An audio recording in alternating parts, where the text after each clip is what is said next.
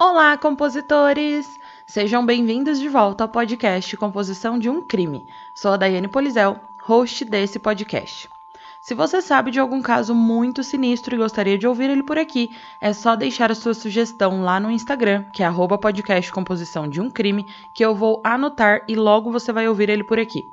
Não se esqueçam também de seguir o Composição de um Crime no Spotify, na Aurelo, no Deezer ou na sua plataforma de áudio preferida e também de avaliar lá na Apple Podcast. E o caso de hoje é aquele compilado macabro que vocês amam e me pediram tanto. Hoje eu trouxe para vocês, compositores, mais um episódio das Crianças Assassinas e dessa vez com um leve diferencial. Essas crianças mataram as próprias mães. Mas antes de começar o episódio, eu queria deixar um beijo aqui para a compositora Ana Paula Bressan, que na verdade já é uma amiga virtual, né? E virtual porque ela está morando atualmente na Dinamarca. E esse episódio tem esse beijo especial para ela, porque ela adora esses episódios de crianças assassinas e sempre me pede mais. Então, Ana, hoje esse episódio é para você, hein? Beijinhos.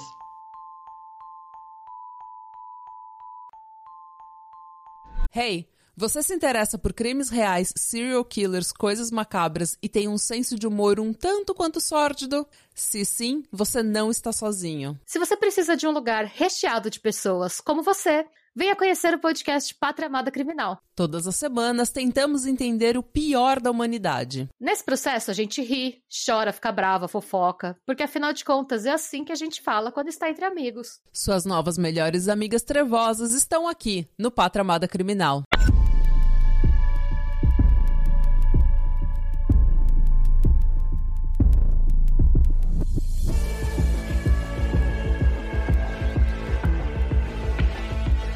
Se você está à procura de um podcast com uma pitada de humor e de morbidez, o Composição de um Crime é para você. Mas lembre-se que esse podcast é sobre crimes reais e algumas falas podem ser explícitas e não recomendadas a pessoas sensíveis e menores de 14 anos. Caso você não fique confortável com tais descrições, recomendo não ouvir.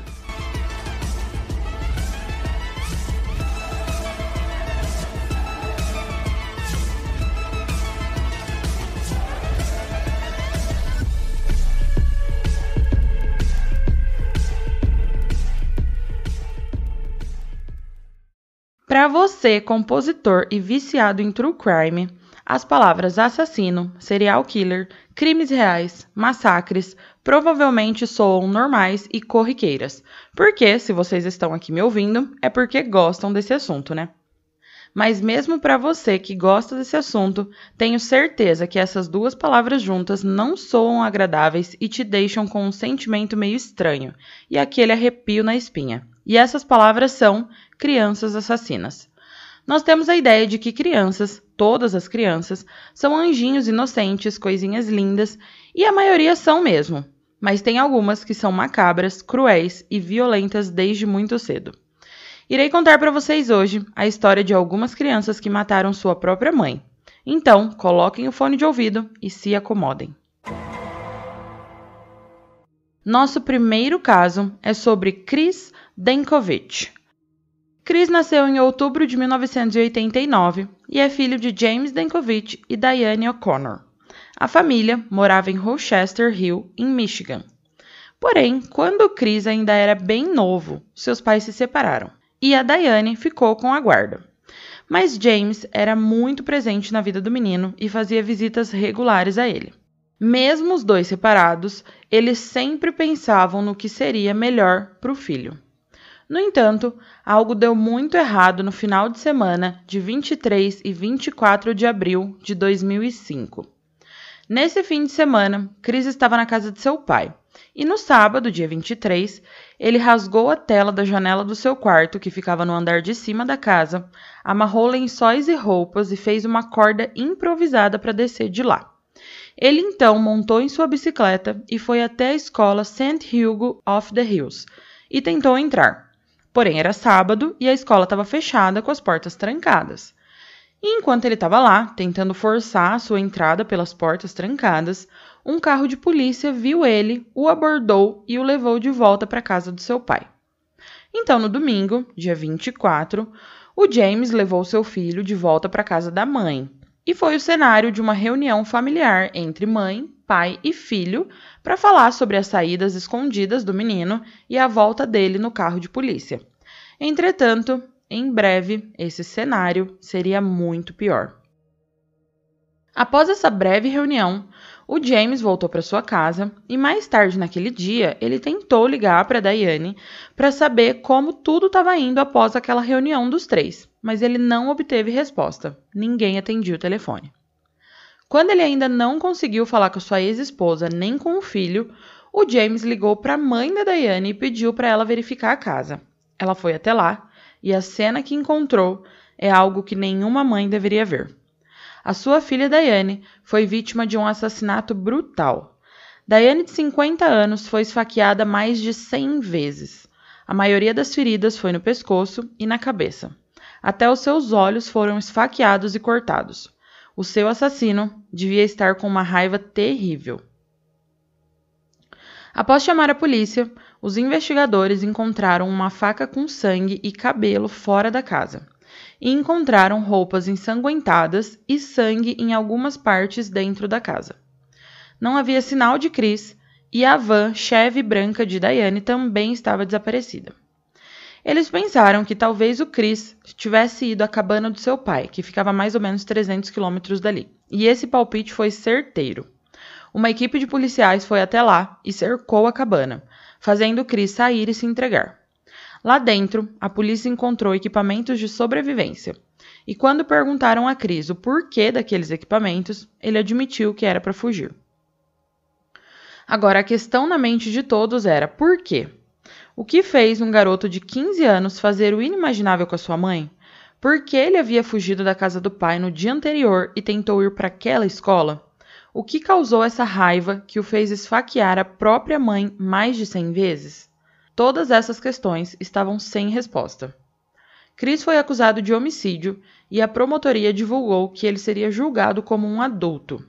A promotora Kelly Chard revelou que Chris estava constantemente acessando sites pornográficos e sites sobre armas. Então ela acreditava que a Diane havia confrontado o filho sobre isso e o menino não havia respondido bem a esse confronto. Já Mitch Ribtwer era o advogado representando o Chris, e ele tentou de tudo para conseguir um acordo com a promotoria para evitar um julgamento. E após muita conversa, eles chegaram a um acordo de sentença de 22 a 34 anos para o Chris. Porém, para isso acontecer, um juiz deveria aprovar isso, e o juiz John MacDonald, que geralmente aceitava as recomendações de sentença dos promotores, dessa vez disse que não.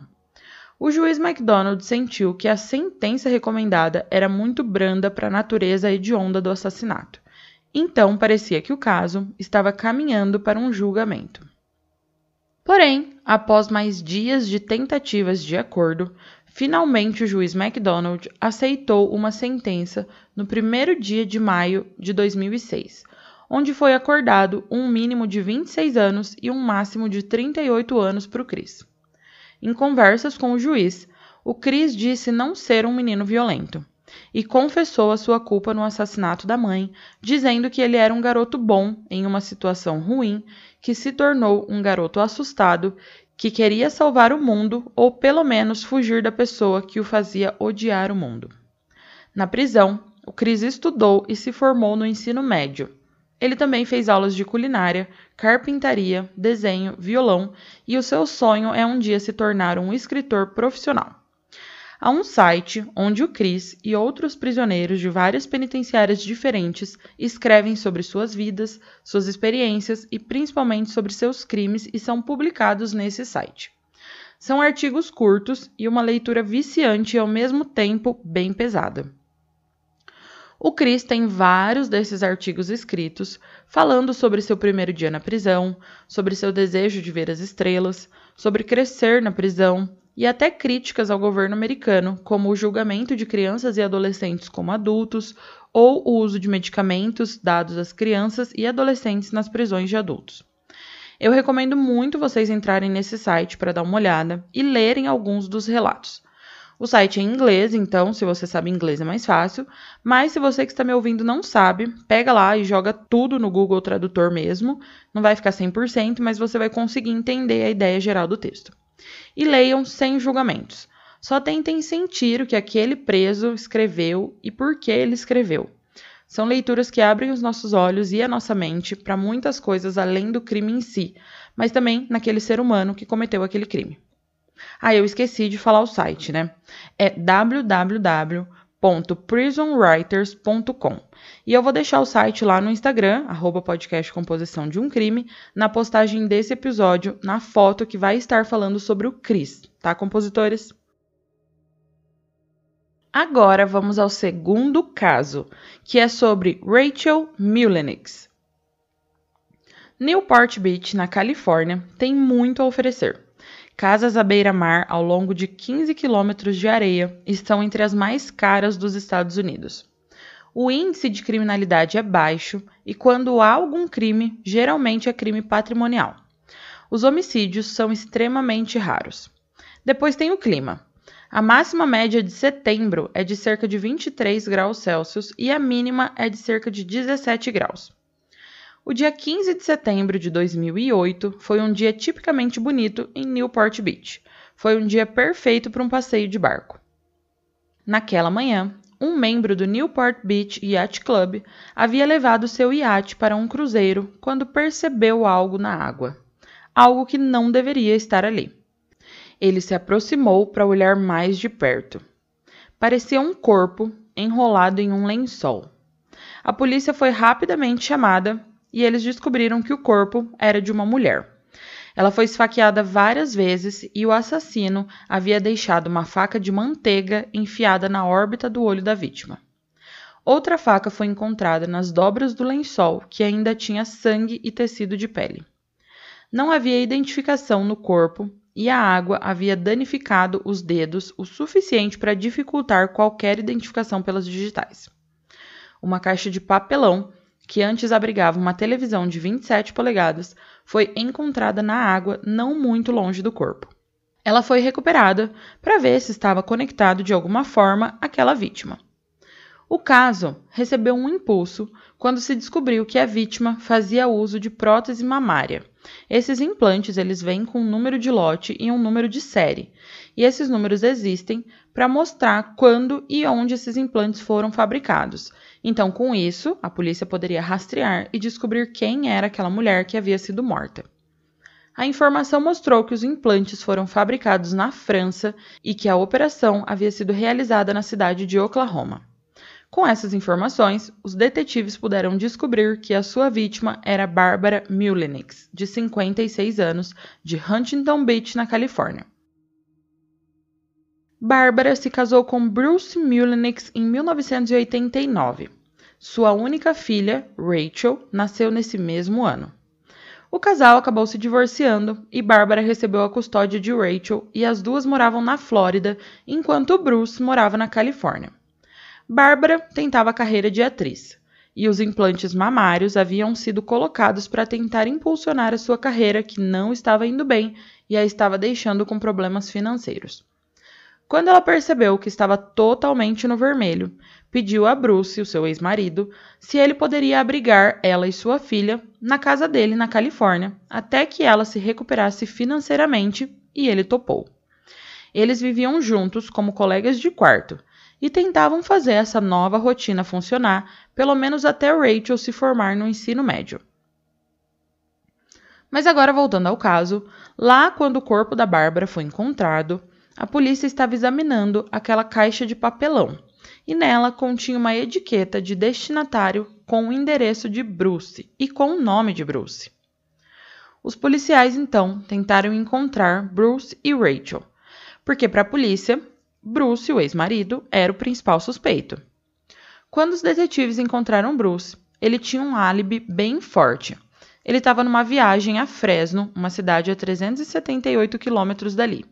Ele havia ido viajar no dia 12 de setembro pela manhã, e o legista determinou que a morte de Bárbara ocorreu no dia 13 de setembro pela manhã. Mas, mesmo com seu álibi, os detetives queriam saber mais sobre o casamento de Bruce e Bárbara. O homem foi bem honesto e disse que os dois foram culpados pelo divórcio e que, da parte dele, o divórcio ocorreu porque a Bárbara estava bebendo cada vez mais e a sua personalidade mudava quando ela estava bêbada. Enquanto uma equipe falava e interrogava Bruce, outra equipe estava no condomínio vasculhando a casa dele. E eles encontraram algumas coisas que chamaram muito a atenção. O colchão da cama do quarto de Bárbara havia sumido. Eles encontraram respingos de sangue parcialmente limpos no chão uma caixa de luva de látex no balcão da cozinha, uma esponja com restos de sangue, talheres que combinavam com a faca de manteiga encontrada na órbita do olho de Bárbara e uma impressão da palma de uma mão ensanguentada. O Bruce não combinava com aquela palma, então agora os detetives mudaram seu foco. Rachel, a filha de 17 anos que estava sumida, era a principal suspeita. O Bruce não acreditava que a Rachel tivesse algo a ver com o assassinato de sua mãe, e ele contou aos investigadores sobre Ian Allen. Ian era o namorado de 21 anos de Rachel, e esse era um relacionamento que Barbara Mullenix não aprovava. Na verdade, a Bárbara era muito mais do que contra esse relacionamento. Ela já havia ameaçado Ian com uma acusação legal de estupro. Mas Rachel e Ian não estavam nem aí. Eles continuaram a se ver. Porém, após passado um tempo e após as coisas se acalmarem, a Bárbara e o Bruce acharam melhor que os dois se relacionassem ali em casa, junto aos pais e com a supervisão deles, do que terem um relacionamento clandestino. Então eles aceitaram Ian como namorado da Rachel. Rachel, como ainda era adolescente, tinha um toque de recolher. Ela deveria voltar para casa a uma hora da manhã no máximo todos os dias mas uma semana antes do assassinato, ela violou o seu toque de recolher e a Bárbara não gostou nada disso. Bárbara, como eu disse antes, abusava da bebida. E nesse dia não foi diferente. Ela foi até a casa do Ian e começou a fazer um escândalo. O Bruce relatou que ela era assim. Ia na casa do Ian, falava com seus pais, ia até o trabalho do homem. Ela não estava nem aí se isso era errado ou não e se isso ia constranger alguém. Nas investigações, a polícia começou a focar também em Ian, e vasculhando o computador do menino, eles conseguiram rastrear o casal, que estava indo para a Flórida. Os pais de Ian também informaram os policiais que a pistola .38 dele havia sumido, então eles presumiam que estaria com ele. A polícia conseguiu interceptar o casal e eles foram levados de volta à Califórnia para interrogatório. No interrogatório, a Rachel rapidamente se voltou contra Ian. Ela disse que não tinha nada a ver com a morte da mãe e que, na verdade, ela havia sido sequestrada por Ian. Ela alegou que estava dormindo e, no meio da noite, ouviu sua mãe gritar seu nome. E quando ela correu ao quarto para ver o que estava acontecendo, viu Ian apunhalando a mãe. Já Ian, em outra sala, confessou ter matado Bárbara dizendo que ele havia feito isso tirando a culpa e protegendo Rachel. Porém, a polícia tinha muitas evidências de que Rachel havia participado ativamente da morte da mãe. Foi encontrado sangue da menina na esponja. A caixa de papelão havia sido utilizada para mover o corpo da Bárbara, e na caixa foram encontradas três digitais pertencentes a Rachel, e haviam também mensagens trocadas entre Rachel e Ian minutos antes do homicídio, onde ela dizia que a mãe já havia tomado seus anax, indicando que a mãe já estava dormindo e sedada com o calmante. Rachel e Ian foram julgados separadamente e Rachel se declarou inocente.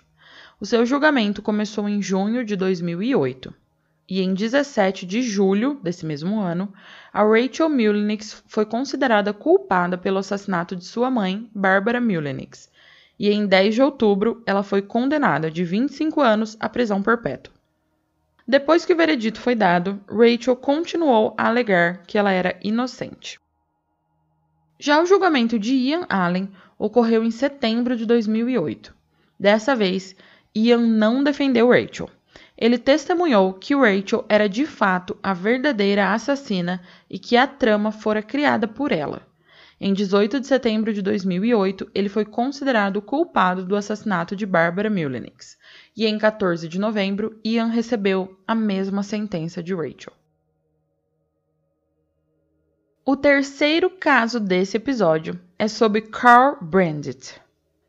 Herbert e Ilse Brandt eram imigrantes alemães quando se mudaram para os Estados Unidos em 1955. A filha Angela nasceu em 1955 e o filho Carl em 1957. O pai, Herbert, tentando dar o melhor para sua família, trabalhava de dia e à noite ainda ia para a faculdade. E toda essa jornada deu frutos quando em seu trabalho ele passou de operário a desenhista e depois a engenheiro de projeto. Mas isso sempre carregou um peso para a família, pois eles tinham de se mudar com frequência enquanto Herbert ia subindo na carreira. Angela e Carl, os filhos, foram os mais afetados, pois eram crianças e tinham sempre que mudar de escola e deixar os amigos. A família toda ansiava para voltar para Connecticut, que era onde o Carl havia nascido. Lá eles ainda tinham amigos e família. Mas esse pedido não foi concedido e Herbert mudou mais uma vez para mais cidades com a família. Carl tinha 12 ou 13 anos quando ganhou um cachorro como presente de Natal, e ele amava o seu novo amiguinho. Porém, o cão não havia sido treinado e acabava por fazer xixi no chão, deixando Carl com a tarefa de limpar tudo. Mas mesmo com essa tarefa, o Carl amava o seu cachorro. Já o Herbert não gostava do cão tanto assim. Durante o feriado de Natal do ano de 1970, o Herbert chamou o filho para ir caçar e eles levaram o cachorro junto. O cão saiu correndo para a floresta e Herbert, que dizia não ser um caçador muito bom, atirou duas vezes para as árvores, acertando o cachorro. Herbert disse ao filho que aquilo foi um acidente, mas o Carl ficou inconsolável, pensando nisso todos os dias. Até que o feriado e as festas de fim de ano acabaram e a família voltou para sua casa em Fort Wayne. No dia 3 de janeiro à noite, o Carl teve um pensamento que rapidamente se transformou em um plano. O seu pai, Herbert, estava no banheiro se barbeando e a sua mãe, Ilse, que estava grávida de oito meses, estava tomando banho no mesmo banheiro. Carl tinha apenas 13 anos quando pegou a arma do seu pai e caminhou até o banheiro. Ele deu um tiro na direção de seu pai e o acertou nas costas, e mais dois tiros na sua mãe. Herbert sobreviveu. Ilse e a bebê morreram. Mas Carl ainda não havia acabado. Ainda faltava sua irmã, Angela. Ele apontou a arma para ela e também puxou o gatilho, mas a arma já estava sem balas. Ele então largou a arma e começou a estrangular a irmã. Porém, assim como alguém sai de um transe, o Carl parou de repente e perguntou para a menina o que ele estava fazendo. O Herbert foi levado a um hospital de Fort Wayne e lá foi questionado por que o seu filho faria isso mas ele respondeu que não tinha ideia. A questão agora era: o que os tribunais fariam com Carl Brandt? Aos 13 anos, Carl era um problema para o estado de Indiana. Avaliações psiquiátricas foram solicitadas, mas nenhuma pôde confirmar que Carl estava mentalmente doente. Os psiquiatras que o examinaram não entenderam por que ele matou a sua mãe enquanto tentava matar o seu pai e a sua irmã. Os registros legais foram lacrados, porque ele era menor de idade, e o Herbert disse a Angela para manter a história em segredo. O Carl foi liberado e voltou para casa com o pai e a irmã. A família então mudou-se para a Flórida e a morte de Ilse Brandt nunca mais foi mencionada. Então, após algum tempo, o Herbert se casou novamente e teve outros filhos, que nunca ficaram sabendo daquele incidente em 1971. Eventualmente, Herbert e sua nova família, junto com Angela, se mudaram de volta para Fort Wayne, enquanto Carl permaneceu na Flórida com seus avós que haviam emigrado da Alemanha. Ele parecia ter superado as expectativas. Fez faculdade, se destacou em eletrônica e acabou se tornando um técnico em radar, ele até encontrou o amor quando se casou em 1986 com Terry, indo morar em uma casa de praia em Big Pine Key, no sul da Flórida. Em setembro de 2004, quando Carl já estava com 49 anos, o furacão Ivan estava ameaçando a cidade e os moradores de Big Pine Key. Então, esses moradores foram obrigados a evacuar tudo. A sobrinha de Terry, Michelle Jones, de 37 anos, se ofereceu para receber a sua tia e Carl em sua casa. Enquanto o casal estava lá, a Michelle diariamente mantinha contato telefônico com a sua mãe e com amigos. E após alguns dias que o furacão havia sido desconsiderado como uma ameaça, Carl e Terry decidem voltar para sua casa em Big Pine Key. Porém, a Michelle, naquele dia, ligou para uma amiga dizendo que a tia estava brigando muito com Carl. E essa foi a última vez que alguém ouviu falar de Michelle. Então, quando a mãe de Michelle não conseguiu contato com a filha após alguns dias, ela pediu para uma amiga ir verificar a casa dela. Debbie Knight foi verificar a casa à procura de Michelle. E o que ela viu pela janela da garagem a deixou em choque. Deb tinha visto um corpo pendurado nas vigas do teto. A polícia foi chamada e, quando eles entraram na garagem, viram que já não podiam fazer nada pelo corpo que estava ali pendurado. E então eles entraram na casa para verificar se haviam algum sobrevivente. Mas eles acabaram encontrando Terry esfaqueada e já sem vida no sofá, e Michelle com seu coração removido e também decapitada em seu quarto. O corpo na garagem era de Carl, que havia se enforcado. A história que começou em 1971 com o assassinato de sua mãe grávida terminou em duplo homicídio e suicídio 33 anos depois. Ninguém nunca havia suspeitado de Carl, mas em investigações na casa da família Brandit, mais especificamente no computador de Carl, os policiais encontraram uma série de sites sobre necrofilia e violência em geral contra as mulheres, e vários livros de medicina e anatomia, incluindo fotos e diagramas do coração humano. Porém, os investigadores acreditam também que essas não foram as únicas vítimas de Carl, porque em 1989 um pescador encontrou o corpo de uma mulher em um rio.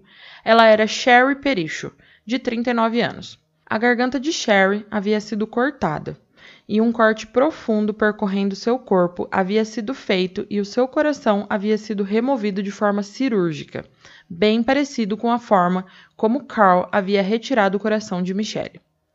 Outra evidência, ou coincidência, é que Sherry morava a 300 metros da casa de Carl e Terry em Big Pine Key. As semelhanças entre o assassinato de Sherry Pericho e Michelle Jones foram surpreendentes. Os investigadores acreditam que Carl foi o responsável pelo assassinato de Sherry Pericho e muito provavelmente de mais algumas vítimas. Já agora, no nosso quarto caso, eu vou contar a história de Pauline Park e Juliet Hume. Pauline Park nasceu em Christchurch em 26 de maio de 1938. Quando era adolescente, a Pauline sofria de uma forma rara de osteomelite, que é uma infecção óssea grave, e ela estudava na Christchurch Girls High School, onde conheceu Juliet Hume. Juliette veio com seus pais de Londres e também era uma menina com alguns problemas de saúde, tendo tuberculose. E as duas jovens acabaram se unindo devido às suas doenças. A amizade das duas acabou evoluindo muito rápido. Inclusive, em 1954, quando elas tinham 15 anos, elas eram tão próximas que inventaram uma religião própria. Com essa religião, as meninas desenvolveram seus próprios pensamentos sobre moralidade e acreditavam em uma dimensão alternativa que chamavam de quarto mundo. O quarto mundo era a ideia delas de céu. Elas gostavam de viver em seu próprio mundinho, em suas fantasias, e elas também escreviam histórias e peças de teatro, sendo que o sonho delas era ir para Hollywood juntas. Porém, nessa época, as coisas começaram a dar errado para elas. Juliette descobriu que sua mãe estava tendo um caso extraconjugal e que a separação de seus pais era algo iminente e iria arruinar todos os planos dela com a amiga Pauline. Pauline passava fins de semana e férias com Juliette e sua família. e os pais de Pauline ficaram preocupados que o relacionamento estava se tornando muito próximo e até mesmo íntimo. Pensem, era 1954 e a Nova Zelândia não estava pronta para aceitar garotas lésbicas. Se hoje em dia ainda existe muito preconceito, imaginem naquela época. Mas enfim, quando os pais de Juliette realmente se separaram, foi decidido que a menina ia morar com alguns parentes na África do Sul e as meninas pensaram que talvez Pauline pudesse ir junto. Porém, os pais de Pauline jamais iam deixar isso acontecer. Eles achavam que essa amizade já havia passado do limite e que a filha só iria se beneficiar sem a amizade de Juliet.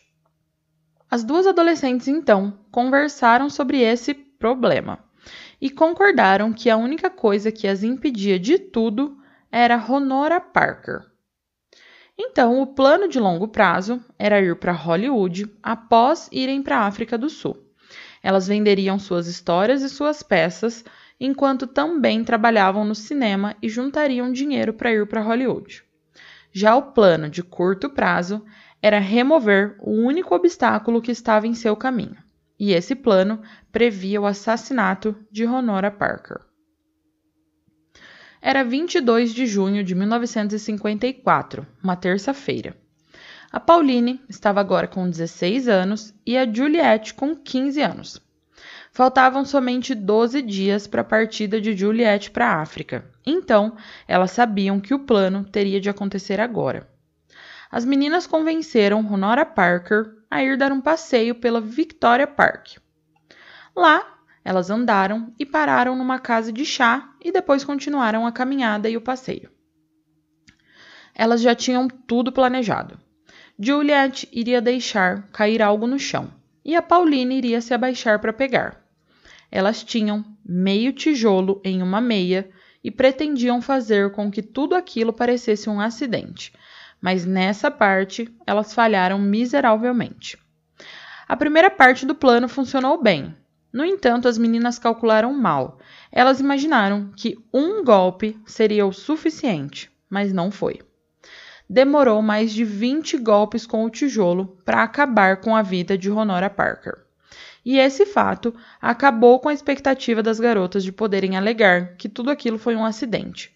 Mas elas não tinham um plano alternativo. Então as duas, cobertas de sangue, correram até a casa de chá, encontrando lá os proprietários. A Pauline disse a eles que a mãe havia caído e batido a cabeça. Então um dos proprietários chamou a polícia. Honora tinha feridas na cabeça, pescoço e rosto, e isso era muito mais do que seria de esperar de uma simples queda. A polícia também encontrou o tijolo usado e ensanguentado a alguns metros do corpo da mulher, jogado em um arbusto. A Pauline foi presa naquele mesmo dia e a Juliette presa no dia seguinte as duas meninas foram acusadas do assassinato. Durante o julgamento, a defesa apresentou três psiquiatras que testemunharam que as meninas não eram responsáveis por seus atos em razão de insanidade. Já a promotoria também levou seus especialistas para comprovar que as meninas estavam em sã consciência no momento do homicídio. O júri levou somente 2 horas e 15 minutos para declarar as duas meninas culpadas e a juventude delas possivelmente a salvou da pena de morte ou de uma longa sentença de prisão. Pauline e Juliette cumpriram cinco anos cada uma pelos assassinatos e foram soltas separadamente. As duas meninas, quando foram soltas, mudaram de nome. Porém, em 1994, o filme Heavenly Creatures, dirigido por Peter Jackson e estrelado por Melanie Linsky como Pauline e Kate Winsley como Juliet, foi lançado, levantando novamente esse caso e o trazendo à mídia. O filme conta a história das duas meninas e da morte de Honora. Eu recomendo vocês assistirem se vocês gostaram e se interessaram por essa história. Mas então, quando esse filme foi lançado, os repórteres foram atrás das duas mulheres que inspiraram o filme e acharam Pauline, que agora se chamava Hilary Nathan e morava na Escócia. Ela tem atualmente 83 anos. Já Juliet mudou seu nome para Anne Perry.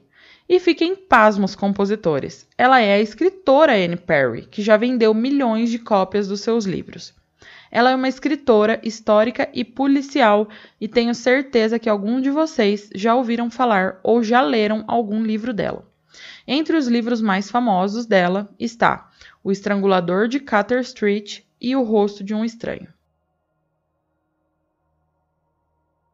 Vamos agora ao nosso último caso de hoje, que é sobre Yukio Yamaji.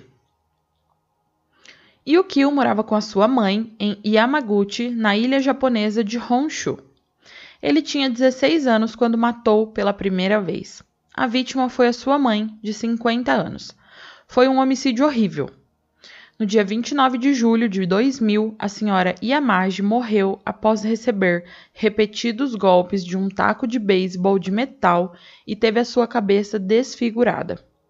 Após o ataque, Yukio chamou a polícia e confessou o assassinato. Ele tinha 16 anos na época e alegou que matou a mãe porque ela não aceitava o seu relacionamento com uma mulher por quem ele estava apaixonado. O menino foi considerado culpado, mas recebeu uma sentença leve, cumprindo pouco mais de três anos e libertado em outubro de 2003. Porém, a história não acaba aqui. Pouco mais de dois anos após a sua libertação, em 17 de novembro de 2005, ele estuprou duas irmãs com idades de 27 e 19 anos e depois as esfaqueou até a morte. E o Kill disse que fez isso porque não conseguia esquecer o sentimento de quando matou a sua mãe e que ele precisava ver sangue humano novamente. Em 13 de dezembro de 2006, o Tribunal Distrital de Osaka, no Japão, considerou o jovem de 23 anos culpado e condenou Yukio à morte. A defesa do garoto ainda tentou apelar, mas ele mesmo pediu para que seus advogados retirassem a apelação, pois ele sabia que se ele continuasse a viver, ele continuaria a querer ver sangue humano. Então, Yukio Yamaji foi enforcado em Osaka em 28 de julho de 2009, um dia antes de completar nove anos que ele havia matado a sua própria mãe.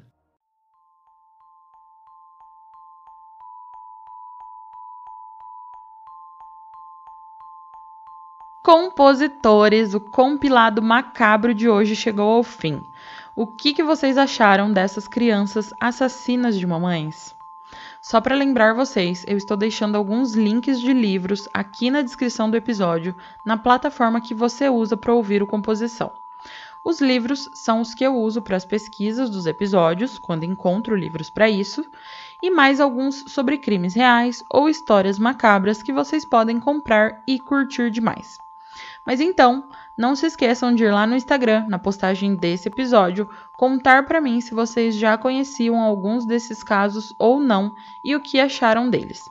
E não se esqueçam também de seguir Composição no Spotify, na Orelo, no Deezer ou na sua plataforma de áudio preferida e também de dar aquela forcinha lá na Apple Podcast e fazer uma avaliação. Compositores, até o próximo crime!